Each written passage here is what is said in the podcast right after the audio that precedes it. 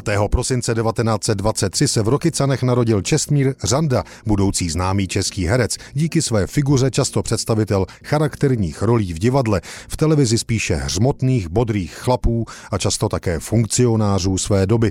Čestmír Řanda dokončil už před koncem války průmyslovku a začal pracovat v rokycanských kovohutích. Současně hrál ochotnické divadlo, což ho dovedlo na Pražskou konzervatoř. Tu dokončil v roce 1948, ale už předtím se objevil na jevišti Národního divadla.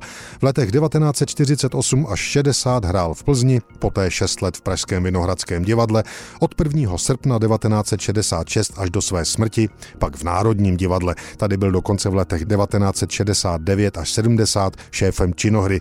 Hrál tu velké dramatické figury, pomáhala mu i jeho silná postava, kulatá tvář a hluboký jevištní hlas. Ve filmu se Čestmír Řanda objevil poprvé v roce 1953 a velmi brzy se stal natolik oblíbeným, že šel z role do role. Z řandových významnějších rolí jmenujme regenta Valečského ve Vláčilově Ďáblově pasti, žida Marmulštauba v Brinichově transportu z ráje, omezeného doktora Tomečka v Podskalského Bílé paní, Winklera ve Vávrově kladivu na čarodějnice, generála Otise ve Vorlíčkově Pane jste vdova, vodníka Alberta Bacha v komedii Konec vodníků v Čechách nebo docenta zločince v Což takhle dát si špenát téhož režiséra.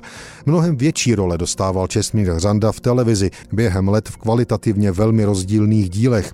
Od modlitby pro Kateřinu Horovicovou, Ikarův pád Arabelu, Zlou krev, přes dynastii Nováků, Dobrou vodu, létajícího Čestmíra Chalupáře až po 30 případů majora Zemana.